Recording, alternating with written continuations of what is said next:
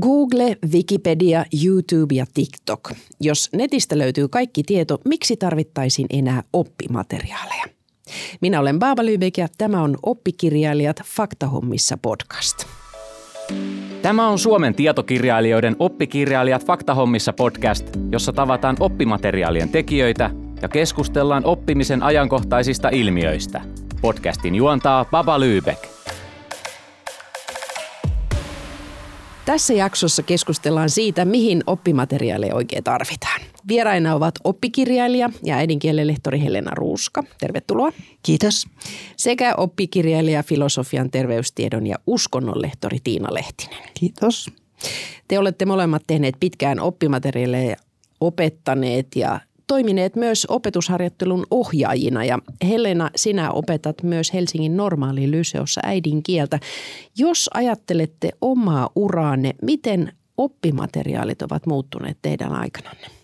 No oppimateriaalit on muuttunut ainakin sillä tavalla, että oppikirjan oheen on tullut työkirjat, tehtäväkirjat ja sitten myös opettajan oppaat näin opettajan näkökulmasta.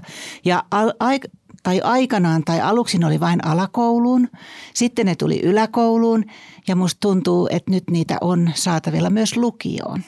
Eli aika iso muutos. Minkälaisia muutoksia sinä olet nähnyt? Niin mä ajattelin, mä olen jo aika pitkän työuran tehnyt koulussa, eli kyllä silloin jo kun nuorena tehtiin oppimateriaali, niihin tehtiin kyllä opeaineistot ja tehtävävihko ja kiinni. Se on ehkä laajentunut, tarkentunut se työskentely. Että kyllä mun työuralla ehkä toi digimaailma on sitten suurin murros, että on tullut digikirjat ja niihin sitten herkut, niin kuin sanotaan, eli erilaisia lisälinkkejä ja tehtäviä, jotka sitten niin kuin digitaalisilla työkaluilla voidaan työstää.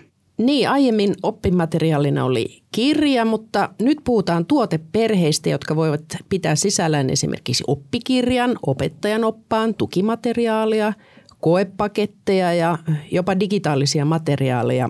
Mitä tähän on tultu? No tietysti maailma on muuttunut ja, ja ehkä ei enää yhdellä – yhdellä oppikirjalla sillä tavalla pärjätä kuin aikana, jolloin edettiin yhtenäiskulttuurissa ja, ja riitti se, että, että tätä kirjaa oli sisarukset lukenut, niin sitten nuorimmainenkin lopuksi luki sitä ja oppikouluaikoina ei tarvinnut paljon sitten ostella perheeseen kuin se yksi, yksi äidinkielen kirja ja yksi matematiikan kirja ja niin edelleen. Mutta nyt sitten jos näin tehtäisiin, että sitä samaa kirjaa tar- tar- tarjottaisiin niin kuin – lapselta toiselle tai, tai viidenkin vuoden päähän, niin heti mietittäisiin, että eikö tämä ole jo vanhentunut. Ja kyllä se varmaan jossain mielessä onkin vanhentunut. Jos ei muuta, niin ainakin ulkonäöltään. Niin kuvat vanhenee yllättävän nopeasti, se on ainakin. Ja toki tietyt tiedotkin päivit, täytyy päivittää ja, ja käsitykset muuttuu, mutta että ehkä nykyään ajatellaan kustanteenkin näkökulmasta, että tämä on palvelua opettajille, jotka jotka on monenlaisissa niin kuin, en kurimuksissa, mutta ei ole kukaan varmaan voinut välttyä siltä, että opettajien työtehtävät on muuttunut ja moninaistunut viime aikoina. Että se helpottaa myöskin sit opettajan arkityötä. Sitten pitää ehkä myös ajatella sitä, että mekin kun nyt sitten opettajia koulutamme, niin eihän opettajia kouluteta tekemään oppimateriaalia, vaan opettamaan. Eli, eli se on ihan oma taitonsa, ellei suorastaan ammattinsa, niin tehdä opetussuunnitelman mukainen juuri sille kohderyhmälle soveltuva oppimateriaali. Sitä on helppo arvostella, että mikä nyt puuttuu tai mikä on väärin tai mikä on outoa, mutta siitä vaan tekemään, niin huomaa, että se ei ole ihan yksinkertaista. Eli, eli pitkän linjan oppikirjailijat on, on sitten no, hankkineet toisen ammatin suorastaan siihen opettamisen rinnalle. Ja jos ajatellaan, niin, niin oppimateriaali se on opettajan työväline. Ihan niin kuin missä tahansa ammatissa tarvitaan työvälineitä. On se nyt sitten digitaalista tai paperista tai missä muodossa tahansa. Niin, niin – se on, se on hyvin oleellinen osa sitä opettamista. Niin, joskus kuulee semmoisen vähän moitelauseenkin me, meitä opettajia kohtaan, että opettajat opettavat oppikirjojen perusteella eikä opetussuunnitelman perusteella. Se on siinä mielessä niin kuin hullunkurinen ajatus, että joo, opetus lähtee opetussuunnitelmasta, mikä on normiasiakirja, mutta oppikirjahan on työryhmän tulkinta siitä opetussuunnitelmasta ja tavallaan niin kuin lihaluiden ympärillä. Että jos opetussuunnitelmassa sanotaan, että sisältöihin kuuluu tarttumattomat taudit ja tartuntataudit, niin se vaatii aika paljon, että siitä rakennetaan oppitunnit. Ja, ja se on niin oppikirjailijoiden tehtävä, että, että kyllähän hyvä oppikirja vastaa opetussuunnitelmaa ja sitä kautta niin kuin tietenkin ne täydentää toisiaan. Niin sehän olisi kustantajan ja oppikirjailijaryhmän niin aikamoinen moka, jos se ei vastaisi voimassa olevaa opetussuunnitelmaa. Tiina, sä sanoit, että opettajien työ on muuttunut. Millä tavalla se on muuttunut? No sillä tavalla, että esimerkiksi ö, aika paljon opettajan työhön vaikuttaa se, että kuinka iso ryhmä on, on käsissä ja ryhmäkoot on nykyään aika isoja johtuen yhteiskunnan rahatilanteesta. Sitten tähän rinnalle on tullut paljon semmoista tärkeää kodin ja koulun yhteistyötä ja yhteydenpitoa huoltajiin ja yhteydenpitoa kollegojen kanssa, mikä sekin nykyään tapahtuu aika pitkälle sähköisesti. Ja, ja, ja tota, äh, sitten sen oppikirjan ohella, joka on tärkeä työkalu opettajalle, niin kuin Helena sanoit, niin semmoinen, niin kuin, ainakin niissä aineissa, mitä mä edustan, niin semmoinen kuin maailman seuraaminen. Että et ei riitä, että olisi hallitsee ne oppikirjan asiat, vaan pitää koko ajan niin kuin myöskin olla tavallaan skarppina siinä, että mitä ympärille ja yhteiskunnassa tapahtuu, koska esimerkiksi lukion ylioppilaskirjoitustehtävistä osa on tämmöisiä ajankohtaisia tehtäviä ja meidän täytyy sitten myöskin niin kuin tavallaan olla opiskelijoiden kanssa samalla kartalla siinä.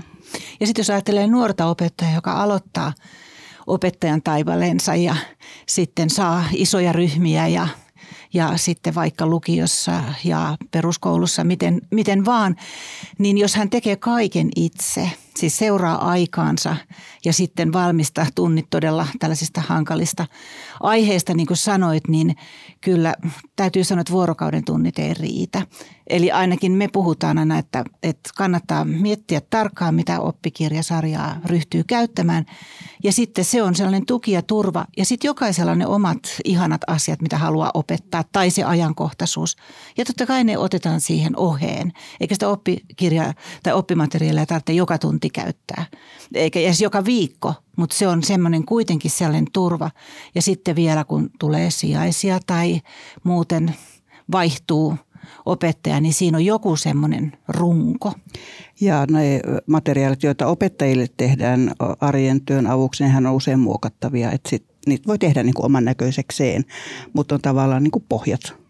Ja tämä pohja on siis hyvin laaja, eli kaiken näköistä materiaalia löytyy. Mikä, mitkä ovat tällaisen laajan materiaalin suurimmat hyödyt teidän mielestänne? Että on niin paljon kaikkea, mitä opettaja voi hyödyntää opettajissa? Kyllä mä ajattelen, että se on se arjen työn apu. Mm. Ja sieltä voi valita. Että vaikka opettaisi rinnakkaisluokkia, niin ne saattaa olla hyvinkin erilaisia. Esimerkiksi jos ajatellaan sitä tehtäväkirjaa, niin on sellaisia ryhmiä, millä sitä ei kannata käyttää. Sitten tehdään paljon projekteja ja tehdään paljon sellaisia, sellaisia hyvinkin haasteellisia muita tehtäviä ja vierailuja, mutta sitten on sellaisia ryhmiä, joissa perustaidoissa on niin paljon puutteita, että on ihan hyvä tehdä sellaisia hyvin yksinkertaisia ja hyvin, hyvin perustavaa laatua olevia harjoituksia tehtäviä. Mutta joskus käy niinkin päin, että jos jonkun ryhmän kanssa on ollut heidän mielestään joku kiva työskentely ja toisen ryhmän kanssa ei sitä teekään, niin he saattaa sanoa, että miksi me ei tehdä tota, kun B-läisetkin tekivät niin. sitä. Mutta se on aina parempi kuin mitä muut on tehnyt. Mm. Näin se useimmiten on. No entä sitten haitat? Kun materiaali on paljon ja valinnanvaraa on, niin onko siitä jotain haittaa? Niin, niissä arvoissa, missä mä olen mukana, niin joskus meiltä on kysytty, että että ajatteletteko te, että tämä kaikki pitäisi ehtiä, kun sinne just niin. rakennetaan paljon erilaisia vaihtoehtoja ja opettajat on erilaisia, jokaisella on vähän oma opetusfilosofia ja ryhmät on erilaisia, että sinne tehdään paljon niin kuin valinnanvaraa, niin se, mutta ei se nyt sinänsä haitta mun mielestä ole. Että. No jos entisinä aikoina ajatellaan, että oppikirjaa aloitettiin sieltä ensimmäisestä – ensimmäiseltä sivulta ja luettiin ja kun kevät tuli, niin piti päästä sinne viimeiselle sivulle. Mutta harva oppimateriaali enää tällä tavalla laaditaan, vaan sehän on vähän niin kuin sellainen tietopankki, mistä sitten etsitään kokonaisuuksia ja, ja juuri se, että joku tykkää jostakin ja joku toinen tykkää jostakin muusta, niin sitten siellä on valinnanvaraa. Mutta sitten on aina vaara se, että tietenkin se paisuu, esimerkiksi se, nyt se oppikirja, siitä se, se mikä, kuin lippulaiva, niin, niin suureksi ja painavaksi, että sitten se ei enää käy kaupaksi sen takia. Aivan. Koska eivät oppilaat tai opiskelijat jaksa kantaa sitä repuissaan ja tietenkin muutenkin sehän on kallista tehdäkin. Niin, totta kai. Niin, kyllähän se on myös ammattitaitoa osata rajata sitten se te- tekstin ja kokonaisuuden kuvien ja tilastojen ja muiden kokonaisuus ju- juuri tavallaan niin kuin kattamaan sen yhden kurssin aikataulu, jos, jos se on niin kuin kurssikirja. Että. Jos ajatellaan näitä oppilaita sitten, niin kuten tiedämme, niin, niin monella kustantajalla on sitten ihan omat ne oppimateriaalit ja sitten opettaja voi valita, että minkä, minkä, mitä hän käyttää. Niin minkälainen on hyvä oppimateriaali oppilaan näkökulmasta? No se on ensiksikin eh, niin ikäkaudelle sopivalla tavalla kirjoitettu noin kielen tason suhteen, asian käsittelyn laajuuden suhteen. Se on teksti, jos mä ajattelen tämmöisiä niin lukuaineita, se teksti on palasteltu sopiviin annospaloihin. Usein käytetään väliotsikoita siihen palasteluun. Siellä on kuvia, jotka ei ole vaan silmäkarkkeja, vaan nimenomaan tukee sitä, sitä tekstiä. Siellä on monentasoisia tehtäviä, jotka, joiden avulla voi eriyttää. Mielellään selkokirjavaihtoehto tai tämmöinen selkotekstivaihtoehto. Äänikirjat on nykyään – hyvä myöskin eriyttämisen väline. Mä sanoisin, että selkeä. Kaikki löytyy tosi helposti ja sitten peruskoululaisten osalta niin vielä isä ja äiti kotonakin löytävät ne asiat ja, ja ymmärtävät, että missä tässä on leipäteksti ja missä tässä on tehtävät ja, ja mitä pitää mistäkin niin kuin etsiä. Ja se ei ole jälleen kerran taas ihan yksinkertaista saada yhdelle aukeamalle tai kahdelle aukeamalle rakennettua sellaista kokonaisuutta, joka sitten toistuu, koska se, että ei voi rakentaa sitten kovin monella tavalla, niin, niin se selkeys on varmaan. Ja sitten se ehkä myös, että se pitäytyy niissä perusasioissa, koska kaikki oppikirjailijathan me haluaisimme näyttää kaiken, minkä osaamme, mutta sehän ei palvele sitten sitä – sitä loppukäyttäjää tai sitä, sitä oppilasta, jos se on niin kuin todella täynnä. Vaan pitää osata valita, koska sitten ne rönsyt voi kehittää siellä luokassa sen tilanteen mukaan, mitä siellä on. Ja kun oppiminenhan vaikka pitkälle perustuu kieleen, eli sanoihin, niin, niin mä sitten vielä ajattelen lisäksi, että käsitteet on sillä tavalla niin kuin merkityksellisiä, että, että jos sä hallitset jonkun vaikkapa hindulaisuuden keskeiset käsitteet ja tiedät, mitä ne tarkoittaa, osaat selittää, ehkä antaa esimerkin, niin sä tiedät siitä asiasta jo aika paljon. Niin kuin Immanuel Kant filosofia aikanaan sanoi jotenkin tyyliin, että, että sanat ilman havaintoja ovat mykkiä ja havainnot ilman sanoja ovat sokeita. Jotenkin niin, se on musta hieno ajatus. Niin käsitteiden koppimiseenhan nykyään myös kiinnitetään paljon huomiota ihan teknisesti, että ne on printtikirjassa tummennettu ja sitten tietenkin tekstissä avattu ja hyvässä kirjassa on myös sanahakemisto siellä lopussa ja digikirjassa usein. Ja sitten kun vaan painaa sitä käsitettä, niin siitä bongahtaa se mm, selitys. selitys. Mm, kuulostaa hyvältä. Te opet opetatte ö, hyvin eri-ikäisiä lapsia. Miten tämä oppimateriaalin laajuus ja erilaiset ö, kokonaisuudet ja, ja digitaalisuus ja niin poispäin, kuinka paljon se eroaa, jos kyseessä on alakoululainen tai jos on lukiolainen? No se eroaa aika paljonkin ja jos ajatellaan alakoululaista ja sieltä vielä sitten ihan sitä ykkös-, kakkos-, kolmosluokkalaista – niin siellä tietysti tekstin määrä on pienempi, kuvan määrä ehkä suurempi, mutta helposti ajatellaan, että sitä nyt on helppo tehdä ja sitten, sitten kun tullaan ylöspäin ja kiivetään lukioon, niin sitten, sitten on jo paljon työlämpää. Mä oon tehnyt sekä alakouluun että lukioon ja myös sitten yläkouluun oppimateriaalia. Ja kyllä musta on kaikkein vaikeinta tehdä alakouluun. Miksi? No kun juuri ehkä niitä Tiinan sanomia, sanoja on sitten kuitenkin käytössä vähemmän.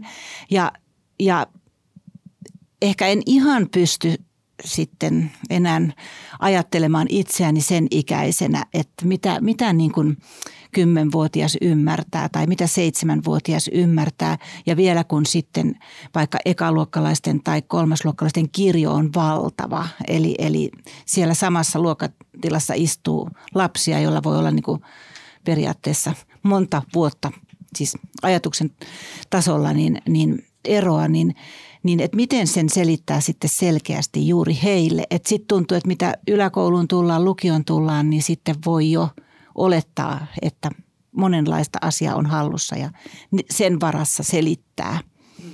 Näin, näin mä sen jotenkin, jotenkin ajattelen. Musta se olisi hauska ajatusleikki, kun sanoit Papa siinä alussa, että on YouTubeit ja TikTokit ja kaikki, että jos oppikirjoja ei olisi, mm että mit, mitä siitä seuraisi, että menisikö se niin, että me annetaan oppilaille opetussuunnitelma, että etsit, etsit tiedot, joka olisi aika mielenkiintoinen ajatuspolku noin niin oppimiskokonaisuuden kannalta vai – vai tehtäisikö me YouTube-videoita ja TikTok-tansseja? Ja... Sehän kuulostaa kiva, kivalta. Vai olisiko opettaja tämmöinen opas internetin mm. syövereihin? Niin, mä itse asiassa kysyin tätä asiaa näiltä oppikirjojen kohteilta, eli, eli oppilailta tai opiskelijoilta, niin kuin heitä lukiossa kutsutaan, niin he oli vähän niin kuin, että että ai mitä. että tarkoittaako että tekisittekö te sitten niin ne PowerPointit vai, vai niin kuin, ei ollenkaan lähtenyt niin tähän leikkiin mukaan, että – se, se, se ei tuntunut ollenkaan heistä Joo, järkevältä ei. ilmeisesti. Vaikka kyllä, sitten jos ajatellaan niin kuin korkeampia opiskeluja, niin kummipoikani, joka lähti Aalto-yliopiston opiskelemaan ja minä muistelin omaa opiskeluaikaa, niin miten mentiin yliopiston kursikirjalainen. Se oli metritolkulla sama kirja, sieltä sitten valittiin muutama, mikä oli hyvin alleviivattu, niin tämmöiset luen. Niin mä ajattelin olla hyvä kummitäti, että, että mä voisin maksaa sulle jonkun semmoisen perus niin. Mm siihen sun omalle alalle ja hän katsomaan vähän niin kuin tyhmä, että ai minkä kirjan, että ei meillä ole mitään kirjoja, että kaikki on koneella. Niin, aivan. Niin, mutta tietysti tämmöisiä tieteellisiä artikkeleita löytyy helpommin kuin esimerkiksi se peruskoululaisen internet. Sehän on suomeksi sanottuna Wikipedia. Joo. Eikä Wikipediassakaan mitään vikaa ole, mutta jos jokaisessa oppiaineessa niin aina lähdetään sieltä Wikipediasta, niin on se vähän Niin ja siellähän on paljon viivasta. virheitä ja, ja vajanaisia tietoja. Niin ja sitten sekään niin ei ole kirjoitettu heidän ikäisille. Ei. Ja mä luulen, on... niin se on tärkeä pointti. Ja mä luulen kyllä, että siinä seuraa se, että jos ei olisi oppikirjoja, sitten nämä niin erilaiset ainejärjestöt rupeaisi ehkä tuottamaan oppimateriaalia ja sitten tajuttaisiin, että se oppimateriaalien tuottaminen on aika työlästä, sitten se ehkä alkaisi maksaa ja sitten ympyrä onkin sulkeutunut, päästään kustannustoimintaan. Niin, näinhän se on. Niin. Ja sitten maailmalla mä en tiedä, onko sitten muualla, muualla sitten niin paljon tätä puhetta, että tarvitaanko oppimateriaaleja tai ei.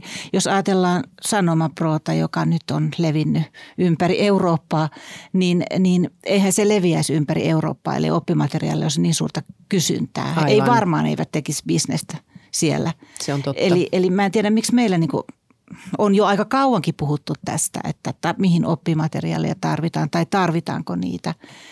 Ja toisaalta sitten kyllä musta tuntuu, että käytetään jo oppikirjaa, mutta sen lisäksi käytetään paljon nettiä. Sieltä etsitään artikkeleita, luetaan just ajankohtaisia asioita ja uutisia ja, ja niin edelleen. Ja käytetään sitten Teamseja ja, ja muita tämmöisiä alustoja siihen oppimiseen. Mutta sitten tarvitaan se mm. runko. Mm. Ja niin. onhan se niin, että kustannettu oppimateriaali, joka on käynyt monen seulan läpi ennen kuin se on valmis ja jota myös päivitetään koko ajan, niin onhan se myös laadun tai, ja tai siitä, että kaikki mitä opetetaan on faktaa. Joo, ja sitten se, että kun oppimateriaaliryhmä sit koko ajan peilaa sitä opetussuunnitelmaan. Eli, Kyllä, eli nimenomaan se, on opis, opetussuunnitelman mukaan. Ja tavallaan tasa-arvoistaa myöskin Kyllä. sitä niin kuin oppilaan näkökulmasta verrattuna nyt siihen vaikka, että jokainen etsisi niitä tietolähteitä itse. Oppikirjailijat Faktahommissa podcast. Tässä on tullut jo monta kertaa esille se, että kieli on hirveän tärkeä. Koulussa on aina monenlaisia oppijoita, siitä on jo puhuttu myös, mutta on myös yhä enemmän oppilaita, joilla suomi ei ole äidinkieli, jotka tarvitsevat erityistä tukea. Miten heidät huomioidaan teidän mielestänne oppimateriaaleissa? No suomi kaksi suomi toisena kielenä kirjoja on aika monen monessa sarjassa. Ja, ja niitä, mm, no nyt ihan viimeaikaisia en ole, en ole katsonut, mitä kaikkea on saatavilla, mutta, mutta ne pyritään aika hyvin niin kuin sitten jo sen sarjan sisällä, mihin ne kuuluu, niin, niin tekemään sellaisiksi, että, että tämä oppilas, Suomi 2 oppilas pystyy sitten olemaan siinä mukana siinä yhteisessä opetuksessa.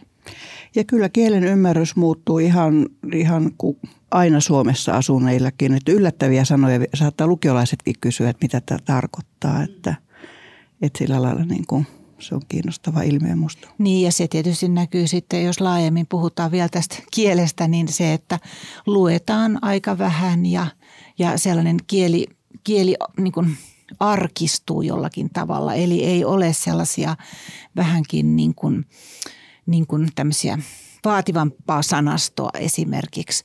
Heillä on tietysti paljon omaa sanastoa, mitä nuoret keskenään puhuu, mistä sitten esimerkiksi minä saatan olla aika, aika pihalla. Mutta, mutta sitten semmoinen, mikä tulee vastaan sitten esimerkiksi mediateksteissä, siis uutisissa ja artikkeleissa ja, ja reportaaseissa ja muissa, niin saattaa yllättäviäkin sanoja, niin kuin sanoit, niin kysyä, että mitä tämä tarkoittaa. Välillä kuulee sanottavan, että oppimateriaalit ovat vain kustantajien bisnestä. Ja kuten Helena äsken sanoit, niin, niin hyvää bisnestä, koska sanoma Prokin leviää ympäri Eurooppaa. Mitä ajattelette tästä? No jos mä aloitan heti, kun tämä on asia, mitä monta kertaa olen, olen tähän vastannut, niin – koskaan ei puhuta sitä, että koulussa on bisnestä pulpetit ja koulussa on bisnestä, bisnestä ruokailua, kil, tota, kilpailutetaan vähän väliä ja, ja siellä on aika paljon niin kuin erilaista bisnestä. Mutta sitten nämä oppimateriaalit on sellainen asia, että, että se ei saisi olla bisnestä. Ja, ja sitä mä en niin ymmärrä, että, että tota noin, niin, no se huono vaihtoehto, että jokainen tekisi itse, koska se on mahdotonta koska siihen ei mitkään, mitkään tunnit riitä. Ja, ja tota, siis kaiken tekisi itse. Ja tota, sitten, niin kuin tuossa ihan aluksi oli puhetta, niin se on myös ihan oma taitonsa. Että se ei nyt ihan tuosta vaan niin kuin luonnistu. Tai ainakin muistan itse aloittelevana oppikirjailijana, niin kyllä siinä aika monta sellaista oppia joutui käymään, kun sitten sitä ryhmää, joka oli jo tehnyt pitempään, niin niin sit sieltä sai vihjeitä ja sitä seurasi. Niin, niin melkein voisi heittää niin sen kysymyksen toisinpäin, että miksi se ei olisi bisnestä? No ihan veit sanat suustani, että, että sitten jos ajatellaan meidän oppikirjailijoiden näkökulmasta, niin mehän myymme omaa työtämme, no sit joka tehdään iltaisin, öisin, viikonloppuisin ja lomilla. Että et on musta sekin niinku tärkeä, tärkeä näkökulma. Et tietokirjailijathan on tehnyt semmoisen kirjankin, että he kirjoittavat öisin, mutta miksi? Et, että tota... Rakkaudesta laji. Mm. niin. Mut ehkä, jos, niin. niin. jos leikkisi vielä semmoista ajatusleikkiä, että olisi tämmöinen niin Alkon tapainen monopoli, joka tuottaa kaikki oppimateriaalit, että mitä siitä sitten seuraisi. Niin... Onhan sitäkin kokeiltu mm. Unkarissa ja mm. ties missä. Niin, mutta, mutta sekään ei ole ehkä, ehkä toivottavaa. Ei, ja sitten siinä tulee se, että, että tässä kun se on nyt kilpailtu, mm. mitä meillä on nyt kolme, neljä kustantajaa, jotka, jotka näitä tekee, niin, niin jokaisenhan pitää yrittää parasta. Mm, kyllä. Siis oppimateriaalista tulee laatu myös, nousee. laatu mm. nousee, kun se, että olisi jo, mm. joku, jolla, joka tekisi kaiken. Kyllä, näinhän se on. No Helena, sinä just puhuit tästä pedagogisesta aspektista, että oppimateriaalin pitää olla pedagogisesti laadukasta, ö, mutta se ei ole kovin helppoa. Mikä teidän mielestänne on ollut sellainen jotenkin hieno elämys, kun te olette käyneet näitä oppimateriaaleja läpi, ö, josta on ollut semmoinen, tullut semmoinen ilo, että wow, tämähän on hieno – nimenomaan pedagogisessa mielessä? Tuleeko mitään mieleen? No musta oppikirjatyö on ollut sillä tavalla mukavaa kirjoitustyötä, että, että siinä ei tarvitse olla siis peruslähtökohtaisesti luova, koska se teksti, mitä kirjoitetaan tai se tieto, mikä kirjoitetaan, tulee sieltä opetussuunnitelmasta. Ei mun tarvitse alkaa itse keksiä vaikkapa, että mitkä on niitä kansantauteja. Mutta sitten sen tietotekstin rinnalle voi rakentaa sitten semmoisia niin luovia elementtejä. Et se on ollut mulle kyllä semmoinen rikastuttava, vähän semmoisia niin tietotarinaksi tyyppisiä juttuja, missä on ikään kuin joku story, mutta kuitenkin sen kautta sitten taas tulee joku niin kuin faktatietokin käsiteltyä, niin se on ollut mulle ehkä itselleni semmoinen tärkeä anti. Ja sitten noin erilaisten tehtävien tekeminen, että, että miettii, että millä tavalla tekee tehtävän, jotta se on pedagogisesti sitten mm. hyvä ja monipuolinen ja edistää sitä oppimista, koska sekään ei ole helppo homma. Mm. Joo, nimenomaan ehkä ne tehtävät. Eli sitten kun huomaa omassa opetuksessa, että ne toimii ja ne toimii niin kuin vuodesta toiseen se sama tehtävä. No tietysti pitää sanoa rehellisyyden nimissä, että on myös sit niitä tehtäviä, että huomaat, että nämä nyt niin hyvin toimikkaan. Mutta, mutta on ihan ne tietyt sellaiset tehtävät, että ne aina synnyttää sen oppilaissa niin kuin sen sellaisen niin kuin innostuksen ja, ja, ja, ja sitten myös sit ne tulokset on aika hyviä niistä. Ja silloin tulee sellainen olo, että hei, mä keksin tämän. Mm-hmm. Ja tämä on hyvä.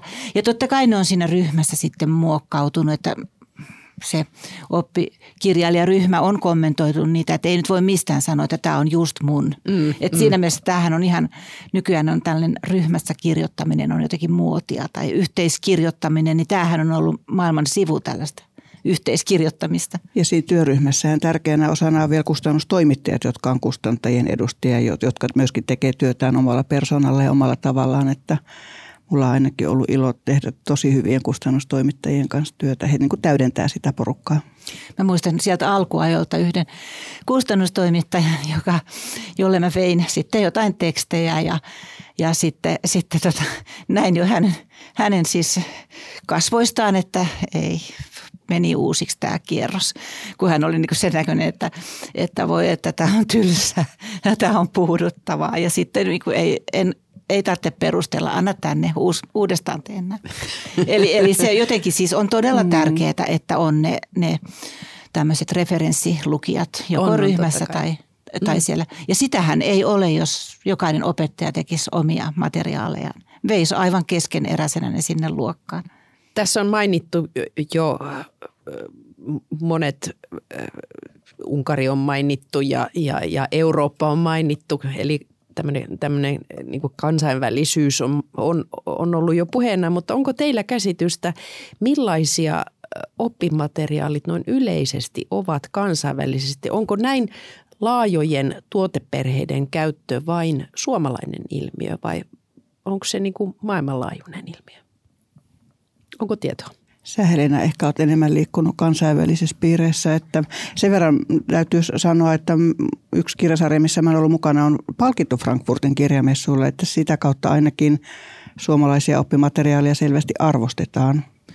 Niin se käsitys mullakin on, että, että on hyvä tehdä tietysti opintomatkoja ja nähdä, mitä muualla tehdään, mutta, mutta jos meidän kieli ei olisi näin erilainen kuin eurooppalaiset kielet, niin ehkä sillä, mitä me tehdään täällä, niin olisi aika paljonkin kysyntää tuolla siis niin kuin tuolla Euro, Euroopassa. On sitten kyse sit saksalaisesta kielialueesta, ranskalaisesta tai, tai tota, englantilaisesta, mutta tietyllä tavalla sitten oppimateriaali on myös kansallinen kysymys, koska, koska siihen vaikuttaa niin paljon sitten kulttuuri, missä eletään ja ollaan.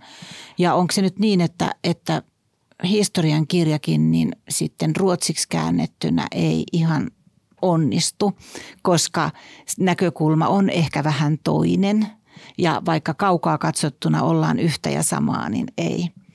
Eli, eli me katsotaan tietysti historiassa niin kuin Suomen kannalta asioita, Ruotsissa katsotaan Ruotsin kannalta ja, ja sitten, no ehkä joku sitten, en osaa sanoa mitä vieraiden kielten kirjoissa, että englannin kirja, voisiko suomalaiset tehdä englannin kirjan, joka olisi käytössä Saksassa tai jossakin. Kuulostaa hienolta. Lopuksi muistellaan vielä omia kouluvuosiamme. Oppikirja, joka jäi mieleen. Tässä oli jo aikaisemmin puhetta siitä, että, että tuota, ö, olisi aika tuskallista opettajalle, jos kirjoja koulukirjoja tai materiaaleja ei olisi ollenkaan, vaan opettajan pitäisi itse tehdä kaiken. Mun koulunkäynti alkoi semmoisessa taitekohdassa, jolloin kansakoulu muuttui peruskouluksi. Ja kävin ruotsinkielistä koulua ja sielläpä ei juurikaan aluksi kirjoja ollut. Ne eivät olleet valmistuneet. Ja kirjoja tosiaan niin aika pitkälle meidän opetus tapahtui monisteilla. Tosin kirjoja oli myös vanhoja, mutta kirjoja ei kauheasti ollut. Mutta onko teillä jotain koulukirjoja, jotka erityisesti on jäänyt mieleen ja jotka ovat vaikuttaneet teihin paljon? Mites Tiina? Yksi, mikä mulle tulee mieleen, on varmaan kolmannen tai nelosluokan kansakoulun biologian kirja, jolla osattiin jo lukea. Siinä oli värikuvat – ja siinä käsiteltiin just näitä niin kuin lähipihan kasveja ja, ja eläimiä. Mä luulen, että ne kuvat oli ehkä se, mikä, mikä jotenkin on jäänyt mieleen. Tai kolmannen luokan enkun kirja, jossa oli piirroskuvat, niin siitäkin mä jotenkin muistan niin kuin niitä kuvia. Hmm. Entä Helena? No Musta tuntuu, että mä rakastin oppikirjoja. Ne, tun, ne tuoksukin niin ihanalta. Niin minäkin ja siksi mä olin niin kateellinen suomenkielisille oppilaille, joilla oli ihanat. Meillä oli, muistatteko, että oli semmoista sinistä, mm. ne, se, se haju niistä Joo, monisteista. semmoinen vaha moniste. Ei ollut kiva. Joo, niin, ja siis erityisesti mä muistan ehkä vielä enemmän sitten, kun oppikoulu alkoi. Ja tällaisen kirjan kuin Setälä Nieminen, Ojajärvi suomen kielen oppikirja. Ja se oli siis ihan selkeä suomen kielen kielioppi oppi. Ja se oli nyt koko keskikoulun ja sitten sillä pyrin yliopistoon. Se oli myös pääsykokeessa ja sillä suorastaan suoritin suomen kielen approbaattorinkin. Ja se on mulla vieläkin, jos mun pitää jotain tarkistaa, niin mä katson sieltä. Aivan mahtavaa. Eli se on ihana. Mutta sitten toi, on, muistan myös värikäs maailma, siis ää, maantiedon kirjan, joka oli sitten jo silloin jotakin 70-luvulla aivan uusinta uutta. Ja nyt tätä tähän valmistautuessani, niin mä ajattelin, että mä haluaisin uudestaan nähdä sen kirjan. Ja mitä siellä kirjoitetaan Afrikasta. Se on varmasti ihan eri kuin mitä kirjoitan tänä päivänä. Tai mitä siellä kirjoitettiin Neuvostoliitosta. Kyllä. Ja, mutta mut se oli musta niin ihana, koska se kirja oli myös todella värikäs. Siellä oli ihania karttoja. Ja enhän mä silloin, silloin ollut, mikä, no oppikoulun aloittaessani käynyt missään. Mm. Niin kuin, että se oli, kaikki oli niin kuin uutta ja ihmeellistä. No tietysti tämän päivän lapsilla on vähän eri tilanne. Kyllä. No jos ähm, teillä olisi kaikki mahdollisuus, mahdollisuus että voisitte ja raha, niin voisitte luoda jotain aivan uutta oppimateriaalia. Mitä se olisi? Tiina.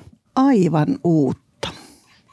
Pitäisikö sitä sitten siirtyä näihin videoihin ja tanssittaviin esityksiin ja, ja puhuttuihin videoihin ja niin kuin sinne, sinne maailmaan. Jos mulla olisi rahaa ja ei ole rajoitteita, niin mä ehkä pienentäisin kyllä opetusryhmiin, mutta, mutta tota, kyllä kai sitä täytyy sitten ponnistaa jotenkin uuteen moderniin. Mm viestintään. Mm. Entä Helena? No mä panostasin ehkä oppimisympäristöihin, mm. toki myös pienempiin ryhmiin, mutta että, että se olisi jotenkin liikkuvampi ja, ja varustettu huomattavasti monipuolisemmin myös niin, että siellä voisi tanssia. Tai... Sokraattisia kävelyitä. Niin, kyllä. Eli, eli sillä tavalla rakentaa sen koko, koko paletin ihan, ihan uudestaan. Ja toki siellä varmaan olisi kirjahyllykin, mutta – mutta, ja ehkä joku perus sitten runko, minkä mukaan edetään, mutta, mutta jollakin tavalla niin, niin irti pulpeteista ja, ja irti sellaisesta niin kuin samatahtisuudesta. Mm. Mutta se ei toimi silloin, kun mennään yli 20. Ei tietenkään. Siinä luokassa, jos mä teen eniten töitä, on, meillä on seisomapulpetit siellä. Sekin jo tuo semmoista pientä, pientä virkeyttä siihen olemiseen, ettei tarvitse koko tunti istua. Mm, kuulostaa hyvältä. Hei, aivan mahtava keskustelu. Suuret kiitokset Helena ja Tiina ja onnea huomiseen koulupäivään. Mitä on tiedossa? Huomenna on seksuaaliterveyttä ja yhteiskuntafilosofiaa. Mm, kiinnostavaa. Entä Helena? No kirjallisuuden käsittelyä ja sitten kirjoittamista, mutta sitten meille tulee nyt sitten ensimmäistä kertaa tänä syksynä harjoittelijat seuraamaan, että se on, jos ei oppilaalle, niin se on opettajalle vähän haasteellisempi. No totta kai. Onnea siihen. Suuret kiitokset teille. Kiitos. Kiitos. Tämä on Oppikirjailijat Faktahommissa podcast. Kiitos kun kuuntelit. Jos pidit podcastista, muista seurata podcastia Spotifyssa tai tilaa ja arvostele ohjelma Apple Podcastissa, niin muutkin löytävät ohjelman pariin.